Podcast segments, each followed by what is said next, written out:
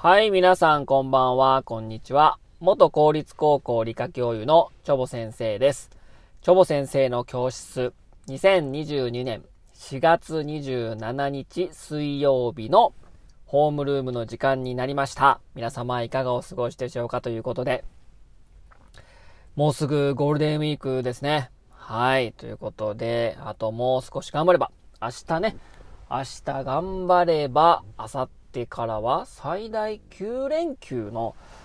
企業の方もいらっしゃるんですかね。あともう少しですね、皆様、えー、一段落つけるんではないでしょうかということでね、えー、やっておりますけども、今日お話しする、えー、内容はですね、皆様、逆さまになって泳ぐ魚をご存知でしょうかというね、お話をしたいと思います。まあ、一時的にですね、えー、ひっくり返って泳ぐね、魚も、まあ、いるんですけども、今日ご紹介するお魚さんはですね、えー、常に逆さまになって泳ぐということで、えー、常にね、背泳ぎの状態ですね。もう鈴木大地もびっくりということでね、えー、その、えー、魚の名前はですね、もうね、名前自体がね、もう逆さまやんみたいなね、えー、感じなんですけども、2本目、標準和名は逆さナマズと言います。いや、そのままでしょ。逆さナマズ。え逆さまになって泳ぐナマズってことですけども、え学名がですね、えシノデ、シノドンティス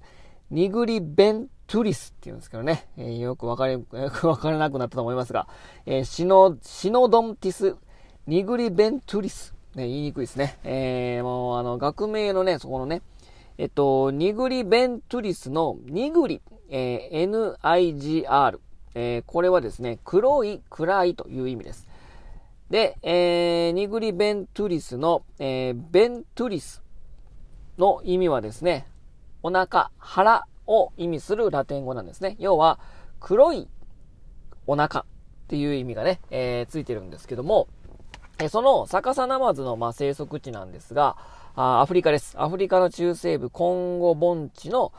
水生植物の繁栄する、まあ、水生植物が生い茂っている水域に住む、まあ、全長10センチほどのね、えー、小さな魚なんですけども、まあ、アフリカなので非常に暖かいですから、えー、水温24度から28度の範囲の水中におってですね、えー、まあ、制御、まあ、未制御、未制御ですね。まだ、えっ、と、制御になってない状態で群れ群れになって泳ぐんですけども、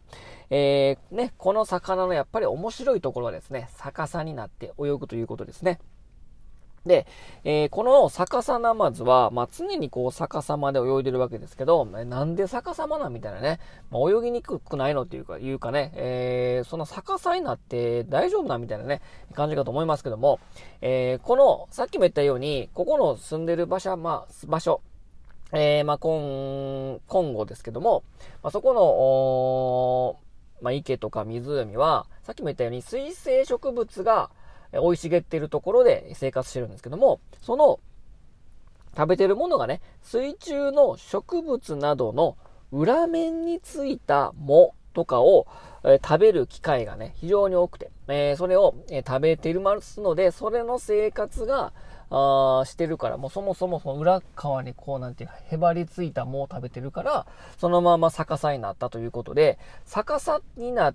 て、大体ね、魚っていうのはね、あの、背中の方が、まあ、色が濃くて、お腹が白いっていうのがね、大体の魚の特徴なんですけども、さっきも言ったように、さっきの学名ね、えー、ニグリベントゥリスっていうのは、お腹が黒いという意味でしょうね。なので、逆さになって泳いでますから、お腹がね、背中よりもお腹の方が黒いわけですよ。なので、まあ、逆さになって泳いで、まあ、進化の過程で逆さになって泳いで、逆さにその裏面についた葉っぱを食べてるから、お腹がもう黒くなったっていうね、特徴があるわけですね。だから、他の魚とは全然違うね、色のその、あの、カラーをしてるわけですね。うん。えー、ということで。あでもね、あのー、そこに落ちた、まあ、餌、その、葉っぱとかね、を食べるときは通常の姿勢に、えー、戻って、えー、食べることが確認されてますので、まあ、常に逆さなんだけど、まあ、そこに落ちたものを食べるときは、通常のその向きになって、まあ、泳ぐこともできるということでね、まあ、お腹を向けてやってるので、まあ、お腹が日焼けしたみたいな感じなんで、えー、お腹が黒いというのが学名についてると。いうわけなんですね。ということでね、えー、まあ、逆さになって泳ぐというわけですけども、まあ、こういったね、えー、まあ、食べるものとか、いろんな生活を減るにあたってね、そういう進化になってきたっていうのは結構面白いことですので、まあ、逆さになって泳ぐ、逆さなまつ